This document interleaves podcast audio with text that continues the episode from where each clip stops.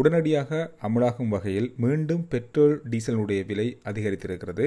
மீண்டும் அப்படின்னு சொல்கிறத விட பெட்ரோலிய கூட்டுத்தாபனம் அதிகரித்திருக்கிறது. குறிப்பாக நேற்றைய நாளும் உங்களுக்கே தெரியும் இந்தியன் அதாவது லங்கா ஐஓசி நிறுவனம் அறிவித்திருந்தது தங்களுடைய புதிய விலைகளை. இன்று இப்பொழுது அதாவது இன்று நள்ளிரவு முதல் அமலாகும் வகையில் இலங்கை பெட்ரோலிய கூட்டுத்தாபனம் பெட்ரோல் டீசல்களை அதிகரித்திருக்கிறது. அதன் அடிப்படையில் லங்கா ஆட்டோ டீசலுடைய விலையை ஐம்பத்தி ஐந்து ரூபாவால் அதிகரிச்சிருக்காங்க. புதிய விலை நூற்றி எழுபத்தி ஆறு ரூபா.